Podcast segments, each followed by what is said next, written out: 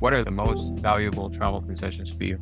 What I would say, travel insurance. You've got to get travel insurance when you travel. So that's mm. one thing that's high on the list. What I try and do is I make copies of the documents as well, the passport and all that, but keep them electronically. And then if something happens, you've got that backup. Another thing I would do don't take all your possessions with you. You know, we all love nice, expensive possessions. You're better off not taking them with you if you can help it because one, you could get them stolen, and two, you're not utilising them when you're over there, right? And then another thing I would suggest, especially with the money, try and break the money up. If you're taking foreign cash with you, and you might also have a credit card, try and split that money up into little different little pockets of, of money. So don't keep all your money in the one wallet break it up. And then if you were to be robbed, not to say that you want to be robbed, but if you were robbed and you, have got a little bit of money in your wallet, you know that you've got some money back at the hotel mm. locked up in your suitcase.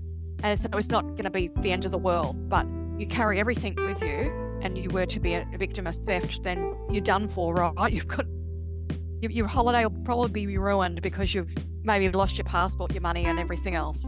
That's a really good tip because a lot of people travel with all their money and like if you lose it, if you lose your wallet, you get robbed, like you said, or you get mugged, then you lose everything and it ruins the whole experience. That's a great tip to just break your money up and leave most of it in the hotel.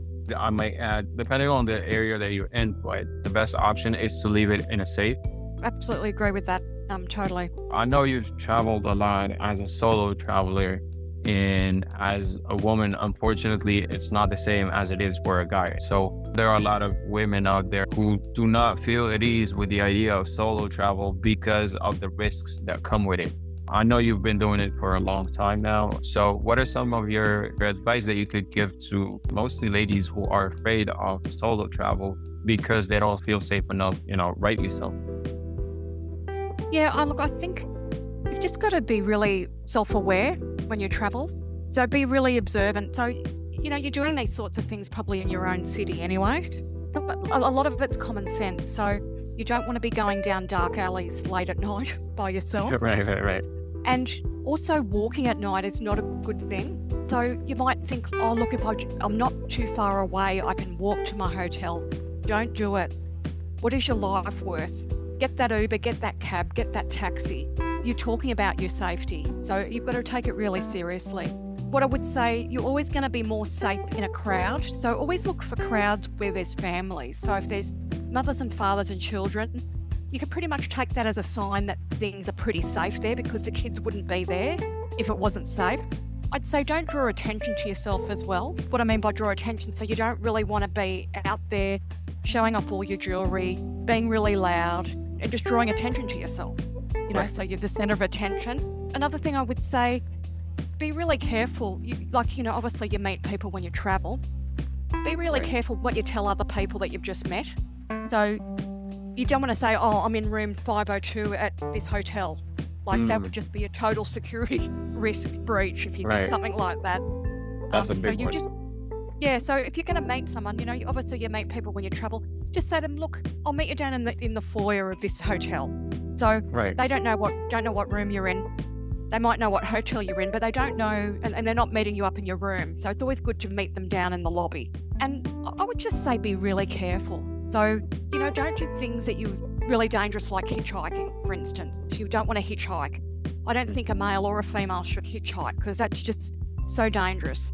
And, you know, we talk about budgets and trying to save money, but you, you've got to be really safe around that. So, you know, safety always first, money second, you know.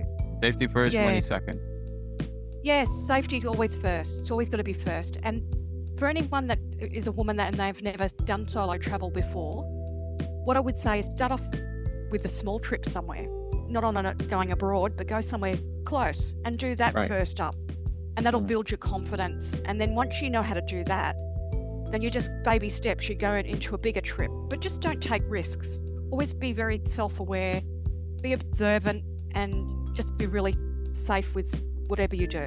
That's amazing advice. Thank you so much. And, you know, when you haven't been traveling for so long, like the tip that you gave about, you know, not giving your room number or just not inviting people to your room and making them wait in the hall, that one is a big one because a lot of people make the mistake of, oh, I just met these people, they seem cool. I'm going to tell them where I live And to some people, that's even counterintuitive because they feel like that's going to make them feel safe because someone knows where they live. So if something happens to them, the idea is that someone already knows where you've been staying. You don't know who you're meeting. Like some of the nicest people can be evil. So